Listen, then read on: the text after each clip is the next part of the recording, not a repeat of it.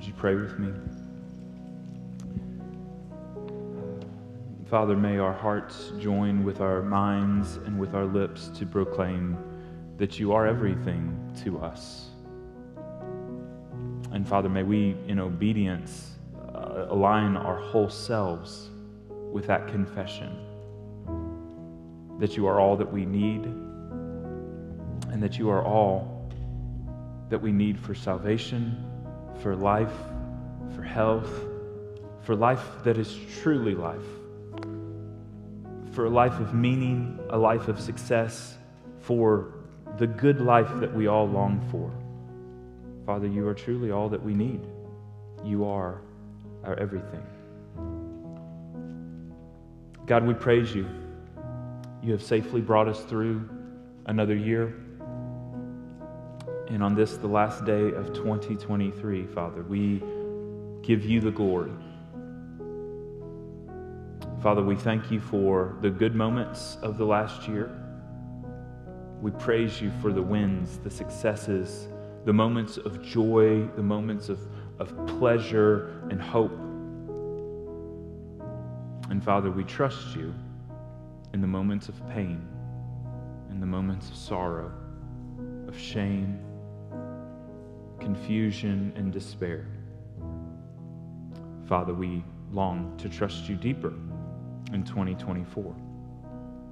And God, as you've given us this great opportunity to close the door on one year and open the door on the next, we pray that you would be the one leading us through.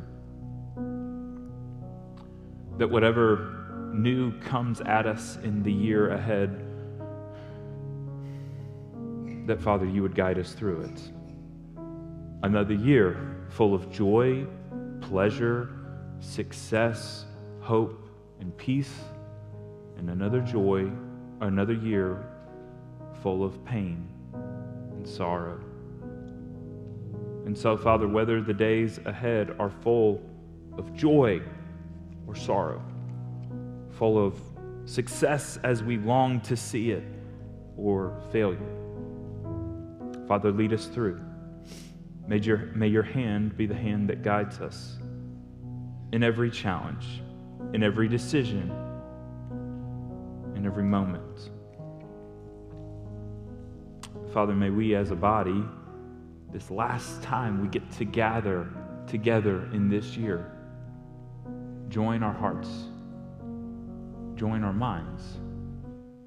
God, I, I pray, I pray we would be a people drawn towards you, driven by you, and devoted towards you. God, we pray for those hurting in our family those that are unable to be with us, some sick for the day, and some at home facing more serious ailments and limitations. God be with them. May they know they are loved by you and know they are loved by their brothers and sisters.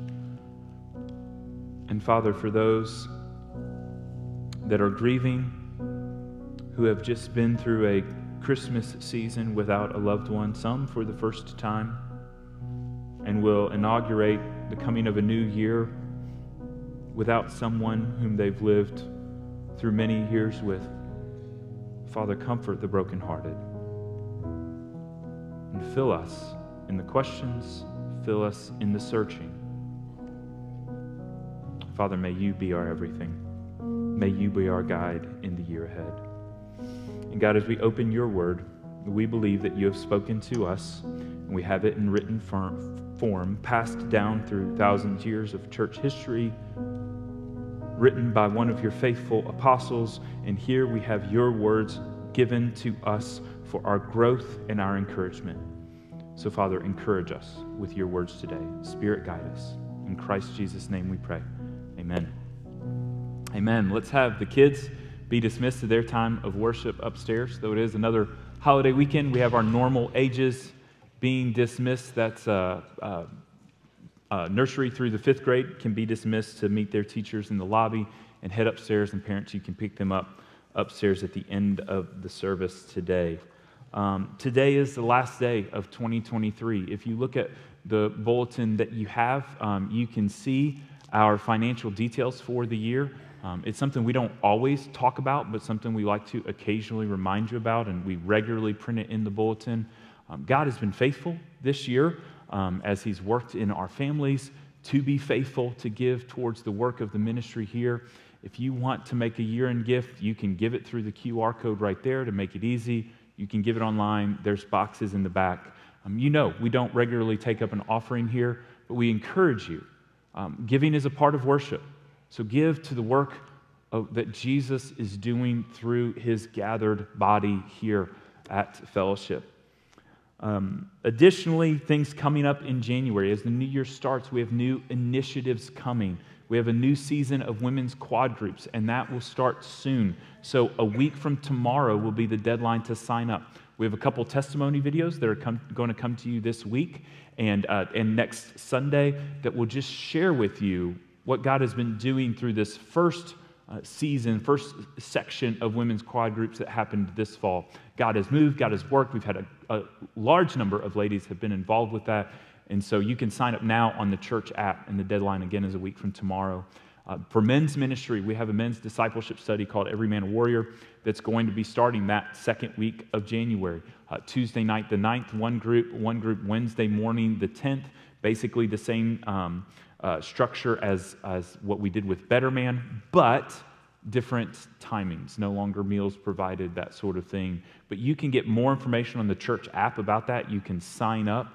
These groups um, are going to go a little bit deeper if you're part of the Better Man study. Obviously, you've heard about this. We want you to do it. If you were not part of the Better Man study, but want to form a small, be a part of a small group with men where you are encouraged to uh, study the things that, that Scripture says specifically to, to men, to all of us, but additionally those that are specifically to men, and uh, work on your, your daily Bible disciplines and reading and having a quiet time, those sort of things. Every Man Warrior will help you do that. So you can sign up on the church app for that. There's also um, multiple youth um, events coming up um, even into the summer, and there's signups on the church app for that. That is the Church Center app, and you have to select Fellowship Bible Church. If you need help with that, find a staff member after the service, and we can help you. And then lastly, um, Crafters for Christ is a group, a fellowship group of um, uh, that has met on Saturdays, used to meet on Saturdays at the church for years and years, and has had a long hiatus and is back. And so um, the first meeting of that will be this Saturday in the Backstage Cafe, and will continue every Saturday from 1 and 3. You can come as a skilled seamstress, or you can come to learn and um, learn about crochet and knitting, work on projects, visit with friends and sisters in Christ. And so um, we'd love for any of you to, to be a part of that as well. Um, now, let's open the scriptures together for the last time this year to Hebrews chapter 2. Took a little break last week for Christmas Eve, um, but this is actually, as I was scheduling out um, the book of Hebrews, I really wanted to talk about angels leading up to Advent. But I really wanted to talk about Hebrews 2 1 through 4 on this particular Sunday because I think it's such a good Sunday for reflection. We were talking even in Sunday school this morning about the joke is that uh, I don't know if you've noticed this or not, but throughout American churches, this Sunday between Christmas and New Year's typically is one of the lowest attended Sundays of the year. And what that means is that's typically the youth pastor's turn to preach. Like that's just the normal thing. You don't, if, if the senior pastor takes a Sunday off, it's this Sunday. But lucky for AJ, he gets to preach next week instead. I'm taking that Sunday off. So come excited. But I really wanted to talk about this I love talking, I love preaching on New Year's. I love preaching and reflecting on reflection. And this is a passage about drifting that we all need, that, that I needed in preparation for um, the start of a new year tomorrow. Um, if you live in North Georgia right now, you probably don't live close to the beach. And no, Fort Mountain does not count as a beach. I know there's a state park with a beach. That's not a, that's not a thing, guys. It's just not. But I, I, grew up hours away from the beach. It wasn't a normal uh, uh, occurrence for us as a family to go to the beach. So it was always novel and fun anytime we had the opportunity. But I remember when I was the first couple times I went, this, this experience you have of going out into the ocean and recognizing how much you shift in the water without knowing, right? We've, we've all experienced it. And when, I, when we took our kids a few times, it's interesting because even with young children, you know, when older kids go out into the water and get adventurous and go, go deep out, but with my young children, I remember several times where we'd go out into the water and Jess would be maybe sitting reading on the beach, or maybe Jess and Karis would be on the beach, and I'd be out there in the water with the, with the older kids, and we'd be jumping in the waves and that sort of thing. And then we would be coming back, and and Eden, who is like a leader in our family and likes to be a leader, Eden would be like, okay, let's go back. And then I would see her so many times, and, and you know, it's okay if she denies it now because I'm talking about when she was little, but so many times she'd walk up the beach and she would go to mommy, and mommy was over here somewhere. And she'd be walking this way, and she'd be like, oh, wait, mommy's this way. Because you don't recognize you're drifting until you get out of the water. And even uh, the last trip we took to the beach, I remember uh, we were collecting shells. And we were collecting shells just right on the edge of the water. We were not deep in the water at all. And yet, there was a moment when I had all three children, and Jess was sitting um, on the beach somewhere, and all three children, and we started, we started looking for shells, and we were looking for shells and looking for shells, and then all of a sudden it's time to go back to mommy, and the kids are like, okay, mommy should be right here. She's way over there. And we never got into the water more than eight or nine inches. We weren't really in the water at all, and yet without even noticing, going down and the kids kind of floating as the wave came in, they kind of float this way. And a wave comes in, they kind of float this way. And you don't notice you're drifting until you look up, until you take an account of where you once were and where you are now. Hebrews is a book full of warnings. We hadn't gotten to any warnings in chapter one yet, but, but this is where we really start talking about the warning of Hebrews. Hebrews is an in your face book. It's written by a follower of Jesus to a group of Jewish believers in Jesus who are considering leaving the faith, who are considering walking away from Jesus and back to the Judaism that's more comfortable or at least maybe finding some ways to leave behind certain practices, certain outward identifications of being a Christian towards what they were more comfortable for. They're being persecuted over here, they weren't persecuted over here. So maybe it's time to go back. And you know, we all fear the cultural trends, the societal issues that come up that make people want to reject Christianity and reject Jesus.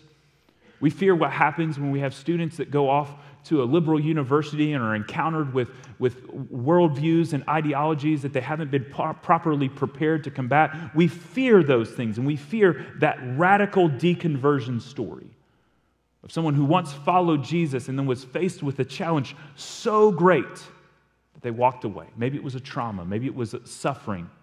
Maybe it was the hypocrisy of a fallen church leader or a Christian example. But we're afraid of those big things. But that's not how most people leave. Studies have shown, there's a major work published last year called The Great Dechurching. Why do people leave churches? You can have all sorts of theories of why people walk away from the faith, why people who were once faithful church goers are no longer faithful church goers. And, and ultimately, maybe even go from faithful church goers to disengaged, not believing in God altogether, even identifying as atheists. You know the number one reason why Americans stop going to church, according to this study from across the nation, the number one reason they move. They just move houses, move communities. They fall out of the habit. They don't know which church to go to. It's the number one reason people go from being faithful church attenders to non attenders. Why is that? because we drift. And nobody knows they're drifting until they look up and they take an account. Where am I now, and where was I before? Such an appropriate message for the end of a year and beginning of a new one, because this is a time where we take an account, we reflect. Did I accomplish my goals for 2023? Did I meet my resolutions? Did I pick up any new practices and habits? Am I who I wanted to be in 2023? This passage tells us that people don't drift towards godliness, we drift towards danger. And it's true of our lives, it's true of everything in our lives. We don't drift towards health, we, we don't drift towards fitness, we don't drift towards good emotional and, and mental health. We drift away from it. We drift towards the bad stuff. We drift towards selfish behaviors. We drift towards lazy behaviors. In fact, I think that's actually an evidence for the work of God and the work of the evil one in our lives. The fall of man, in which man rejected God and all of us inherited sin through the fall, it's a real thing. And so, fallen human beings don't drift towards the good things, we drift towards the bad things. You don't drift towards being a marathon runner. You don't drift towards being a bodybuilder. You don't drift towards being, having a healthy diet. You drift towards being a couch potato. And in the same way, you don't drift towards godliness. You drift through inattention, through lack of care, through lack of discipline, you drift away from godliness. And Hebrews 2 shines a bright light on those that don't make a conscious decision to leave the faith, but those that just drift, imperceptible at first to yourself and to those around you, but ultimately resulting in a huge change of place. Hebrews 2 1 through 4. It'll be on the screen, but let's read it together. Therefore, we must pay closer attention to what we have heard, lest we drift away from it. For since the message declared by angels proved to be reliable, and every transgression or disobedience received a just retribution, how shall we escape if we neglect such a great salvation? It was declared at first by the Lord, and it was attested to us by those who heard. While God also bore witness by signs and wonders and various miracles, and by gifts of the Holy Spirit distributed according to his will. It's a really simple point the author of Hebrews is trying to make. And it's a really simple approach we'll take this morning. Bottom line, there is danger in our drifting. He has here um, basically the, the passage in three parts. We'll, we'll do three simple sentences here. Be careful. Be careful because drifting from a lesser covenant resulted in judgment or punishment. And drifting from a greater covenant brings greater consequences. That's a message. Be careful if drifting from a lesser covenant brought just punishment, then drifting from an even greater co- covenant will bring greater consequences. And so let's unpack that together. First, the, the danger of drifting. The word here for drifting really means what we would expect it to mean it means an unconscious leaving. It means it's not intentional. The author of Hebrews is concerned about people who think Christianity is too hard and make a conscious decision to walk away. He addresses that in other areas. That's not what he's addressing here. What he's addressing here is a very normal problem for all of us. For first century Roman Jews who had converted to Christ, that's who he was writing to. Or for Dalton, Georgia, 2024. The, the biggest problem we face as Christians is not always the big challenges, it's the gradual inattention and the gradual lack of discipline. As I was reading another um, pastor on this, Kent Hughes, he said, he identified three dangers of drifting that we all face. years, familiarity, and busyness. None of those are apologetic issues. They're not talking about whether Jesus was real, was really who he claimed to be. They're not talking about the resurrection or how we got the biblical documents or the age of the earth or anything like that. He said, no, the danger of drifting is years, complacency that's built up over years, where you were once very intentional in your faith, very intentional in your church attendance, very intentional in attending a small group, doing daily Bible studies yourself, having family prayer times. You were once very, very intentional in those things when you were excited and you were eager about growing. That is what the book of Revelation, the letter to the church of Ephesus, is all about. Here's where I condemn you, says the angel of the Lord. You have left your first love.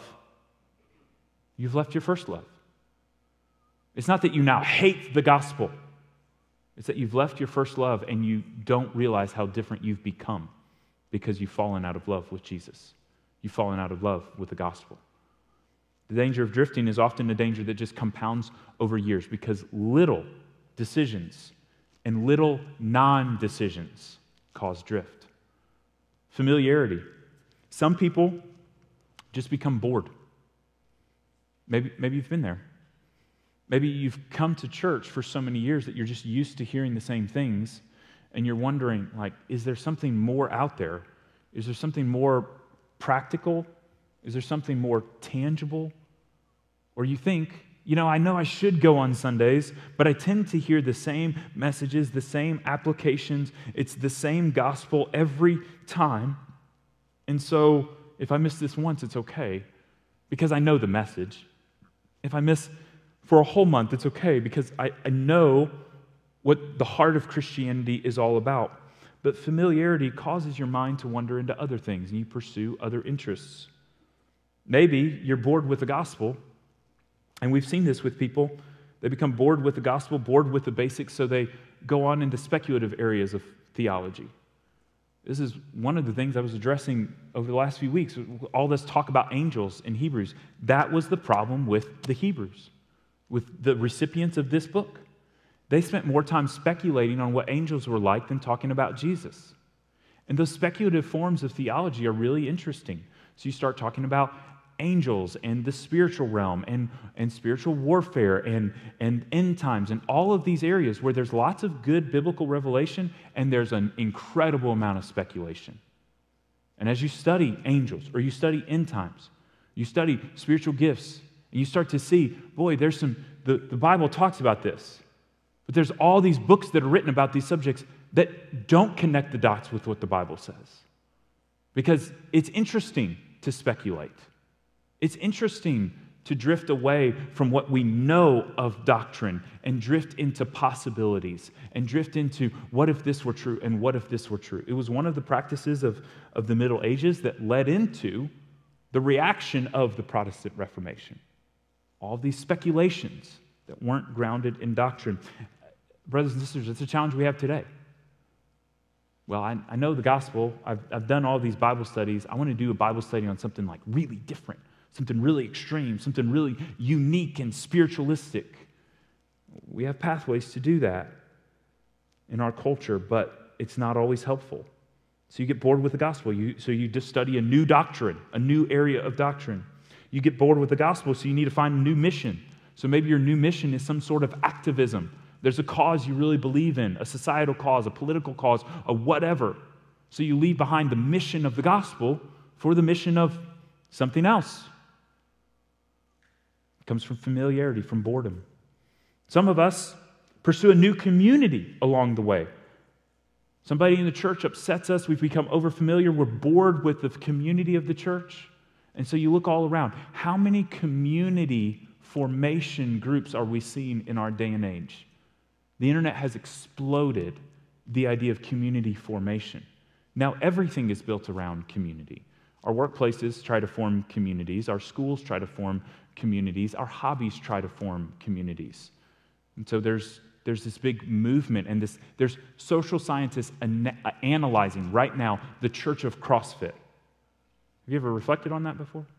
I'm not talking about a literal church of CrossFit, but the elements of CrossFit are church like community elements.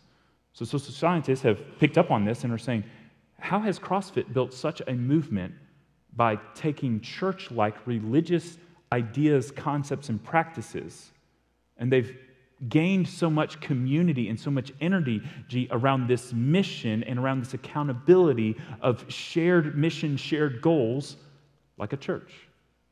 And so, from certain categories, the movement of CrossFit looks like a church because it's a new community that draws people together. These are the things that we drift into.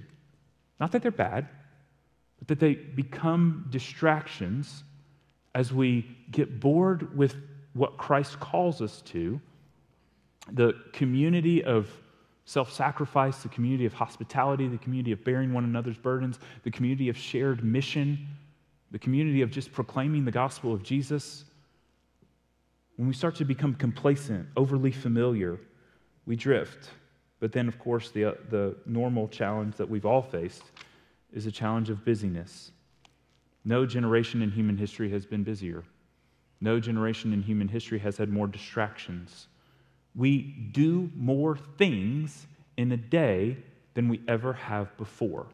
And yet sometimes it feels like we get less done, right?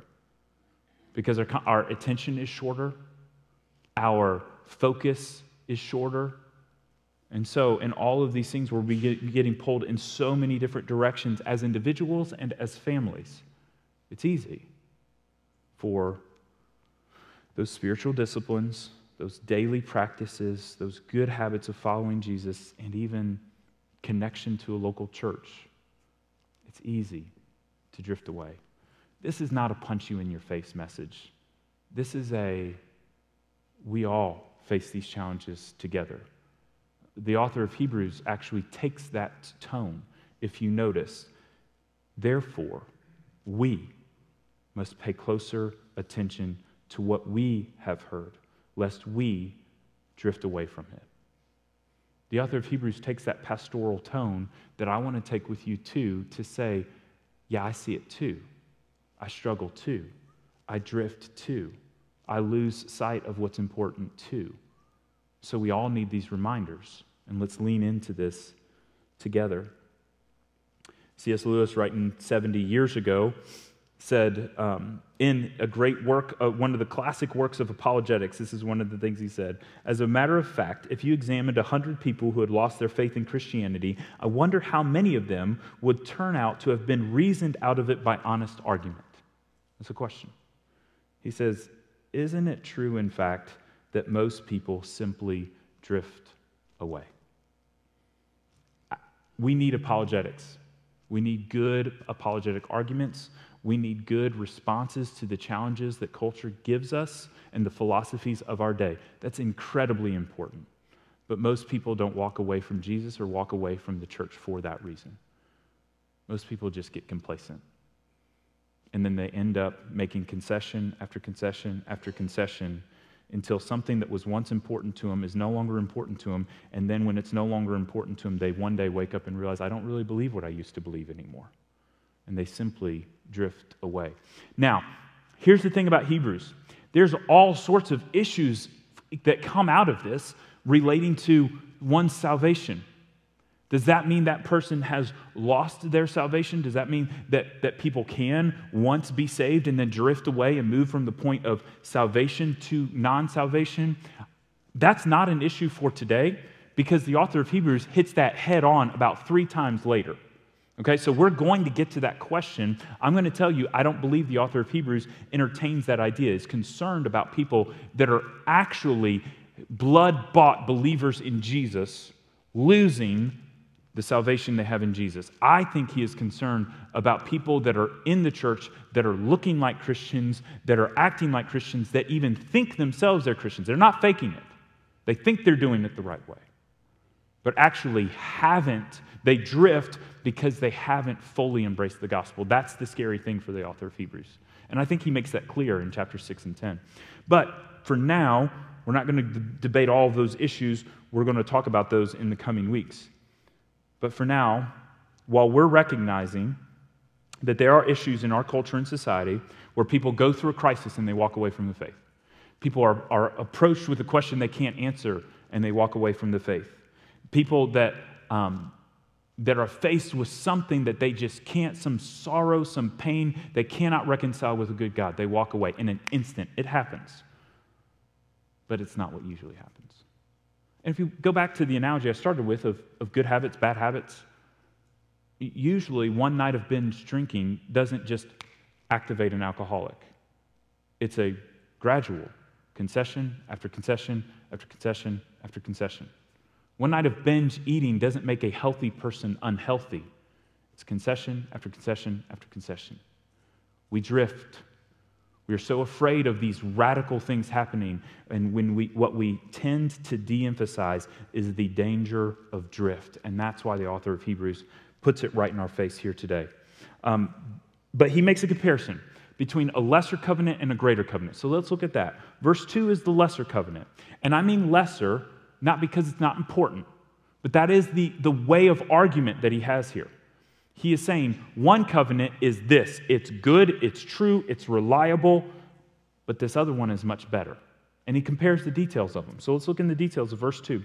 Number one, this covenant is declared by angels, it's reliable, and every transgression was justly punished. Those are the three elements in verse 2 a message declared by angels, a covenant declared by angels, a message that was reliable, that ultimately came from God, because as we've learned over the last few weeks, angels always speak from God, and a message that that resulted in just punishments for sin. That's the message we're talking about here. It's a good message. Incidentally, if you go back and you read the giving of the law, you might be surprised to read Hebrews because it didn't seem like it was the angels that were giving Moses the law. But other places in Scripture, you do see that when Moses reflects back in Deuteronomy, he speaks of the Lord speaking to him in the presence of 10,000 holy ones. And that's Deuteronomy 33. But then Stephen says in Acts 7, in his sermon that gets him killed, he says Moses received the law from angels. Paul in Galatians 3 says Moses received the law from angels. So, in all of this obsession with angels that we've talked about for the last three weeks, we see why, right? They, they saw from Scripture that we received, people, humanity received the message of God's law through the angels. So, this is the old covenant law we're talking about here in verse 2. The message received by angels. It was important, it was confirmed and reliable, and it was specific enough to provide blood sacrifices result of any possible sin. It's very, very specific if you read through the books of the law. So the author of Hebrews isn't saying that stuff's bad. He's saying that stuff was good. Now let me show you something even better. And so, verse 3 this new covenant is declared at first by the Lord. So he's been talking about Jesus is better than angels for all of chapter 1. So he's saying angels brought one covenant, Jesus brought a greater covenant. And it was attested to us by those who heard. So there were many witnesses. Uh, incidentally, if you're one of those nerds that wants to know who wrote the book of Hebrews, this is a really important detail for who did and did not write the book of Hebrews. Because every time Paul talks about those that witnessed Jesus, he says he himself witnessed Jesus. So we have Peter, James, John, the, the, the, disciples, right? They saw Jesus. They were eyewitnesses to the gospel coming through Jesus. Paul himself, multiple times, talks about himself being an eyewitness to the gospel of Jesus because that Damascus Road experience was an eyewitness account for Paul.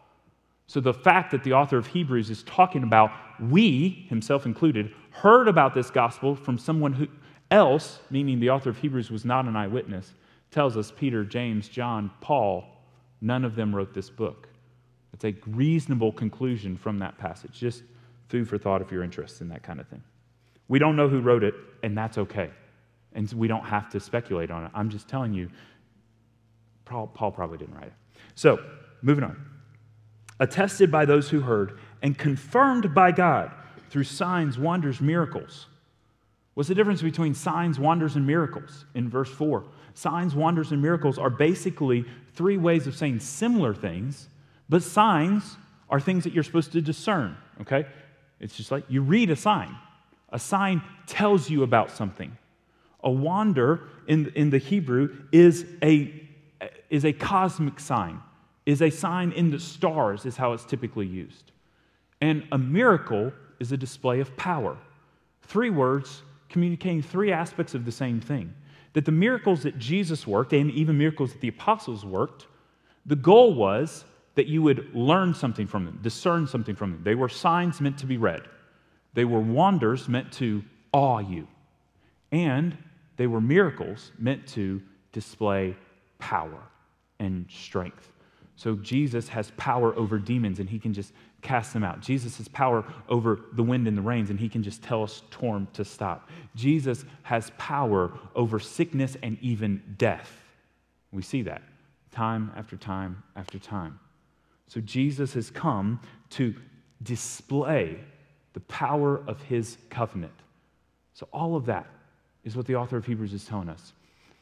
If you are concerned about how many bulls and goats you were supposed to offer as a result of your sin for disobeying the first covenant.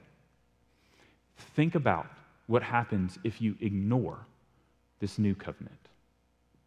You can't just come back and offer more bulls and goats later.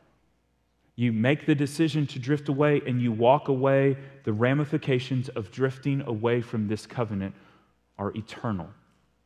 You're making an eternal decision when you show inattention to the things of Jesus, when you put off the question of Jesus, you put off a decision about your Christian life, you put it off and put it off and put it off. That's an eternal decision you're making by your inattention and your inaction. That's the scary thing about this. Is that there may be many people living today that maybe believe the basics of Christianity and maybe believe, like the demons, that Jesus is Lord and they have this head knowledge, but haven't given their heart allegiance to Jesus and are waiting for another day to really go all in or to really get serious about their faith. There's people like that all around us. This is a scary warning for those type of people because what the author of Hebrews is telling us, you have to make the decision and you have to continue in that decision. The greater dignity of the messenger that God sends shows the greater dignity of the covenant, the greater dignity of Jesus over the angels, the greater uh, power of the signs and miracles over the blood sacrifices, and the, the greater punishment that results, not just more sacrifices to make, but eternal condemnation if you neglect this covenant. The author of Hebrews knows that these people are facing factors that would lead them to walk away. In chapter 13, he speaks of them being rejected by their family. In chapter 10, he speaks of the public society shaming them. In, proper t- in chapter 10, he talks about them losing their property for following Jesus. In chapter 13, he talks about losing their freedoms. In chapter 12, he talks about the threat of martyrdom. And in chapter 10, he says, you're neglecting meeting together. And you kind of understand why by that point. Martyrdom, family rejection, public shaming, loss of property, loss of personal freedoms.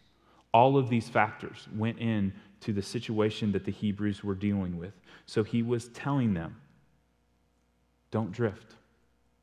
Don't think it's easier to just hang out where you are because you don't hang out where you are. It's not true of your health. It's not true of your fitness. It's not true of your, of your work.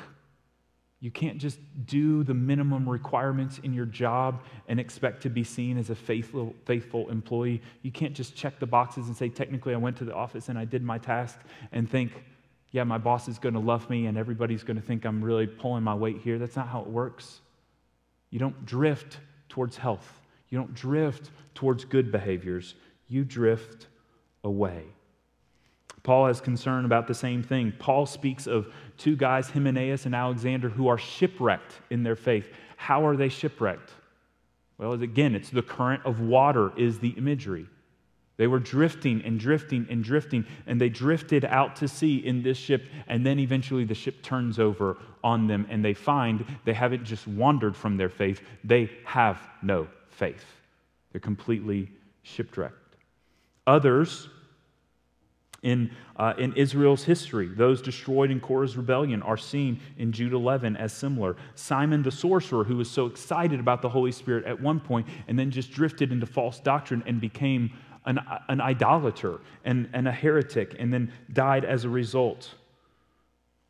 All these scriptural examples of those who once believe and then drift. So, what about us? What about me? What about you? 2023 is over. Too late to reach your goals for 2023. Sorry about that. So, what's 2024 going to look like? Is this going to be a year where you make New Year's resolutions and you, you stick to them? I don't love the language of New Year's resolutions because it's this cultural pattern that seems to just never work. But, but there is something about practices, habits, disciplines, behaviors that we as people are formed by the practices that we prioritize. And so drifting from Jesus doesn't just mean that you make a decision to walk away from Jesus. Drifting from Jesus happens when you don't realize that every step you take is a decision. Okay? So are you stepping towards Jesus? Or are you stepping away from Jesus? Are you stepping towards a greater connection with the body of Christ and his church, a, greater involvement in the mission of Jesus? Or are you stepping away? So, a way of asking this is on the screen. What practices lead you towards Jesus? What practices lead you away from Jesus? That's our point of reflection for today.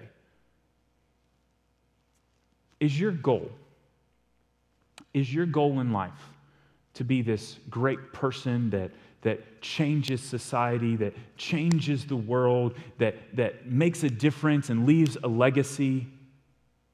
You're probably thinking, well, maybe when I was 17 or 18, I thought I could be that person, but not anymore. Maybe some of you are 17 or 18, you still think you can be that person. Let me give you a better goal walk towards Jesus and help others walk towards Jesus.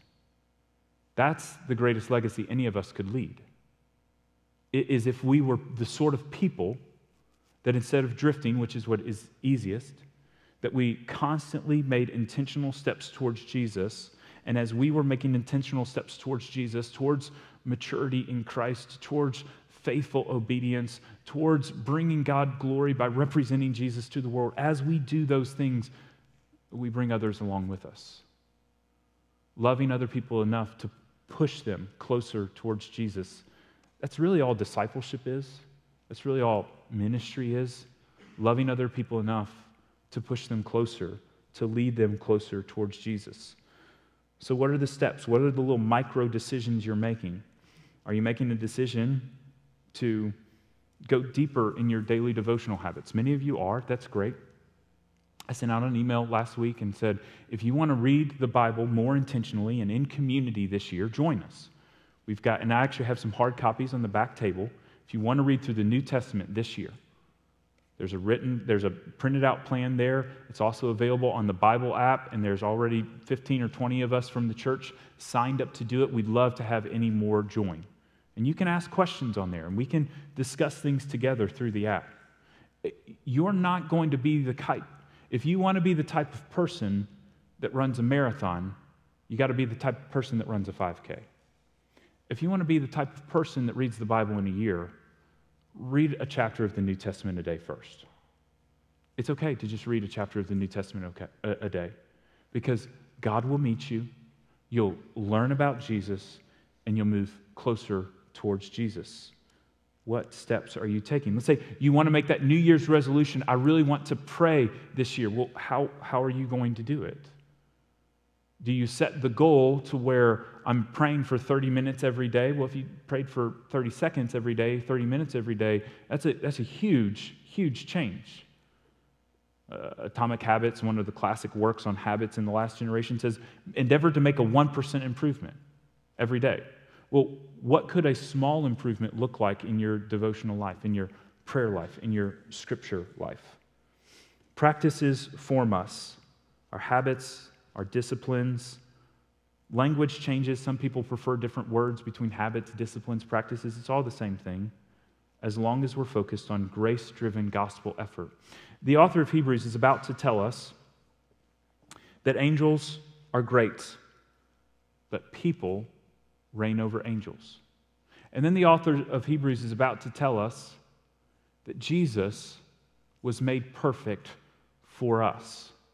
Now, that was the passage I wanted AJ to preach because the question of how Jesus was made perfect begs the question when was Jesus not perfect? I was going to give him that one, but I'll save that one for myself. But reflect on that. How was Jesus made perfect for us? You know that Jesus, as all we've, we've celebrated and remembered in this Advent season, we remember a time in which the world was full of darkness, in which there was no gospel of grace to be heard and received.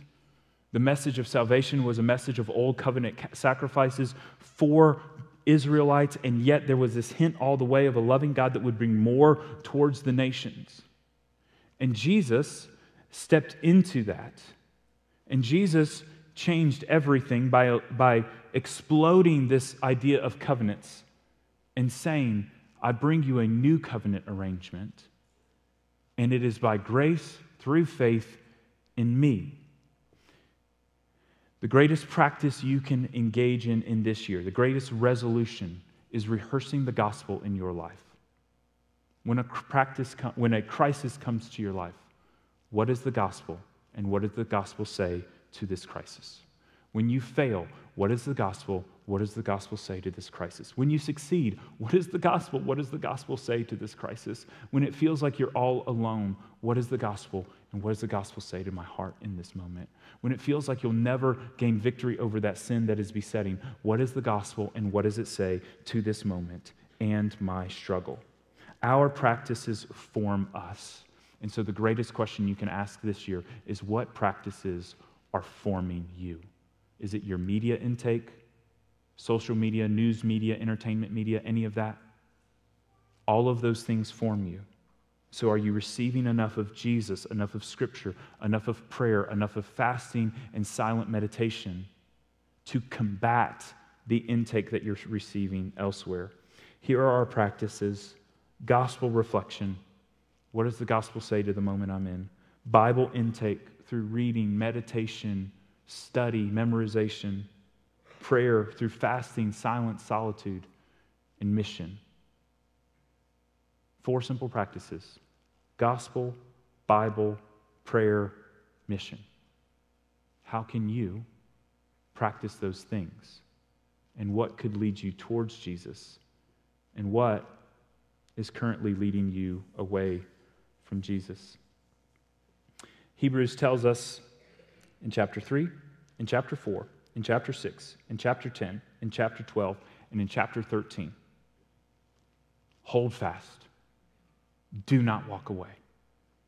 And in chapter 2, the first time he introduces this idea, the first time of seven that he introduces the idea, I'm coming to you with a message of Scripture, with a message of Jesus. It is so easy for us as fallen humans to see something beautiful, to see something attractive, and to love it one moment and get distracted and drift away from it. And so, how are you going to reorder your life around the beauty of who Jesus is. See, here's the message of Christianity that none of us had it right on our own, that I don't stand in a place of authority because of my moral character or because of my good decisions. I stand in a place of authority simply because I'm reading what the book says. And the same for all of us.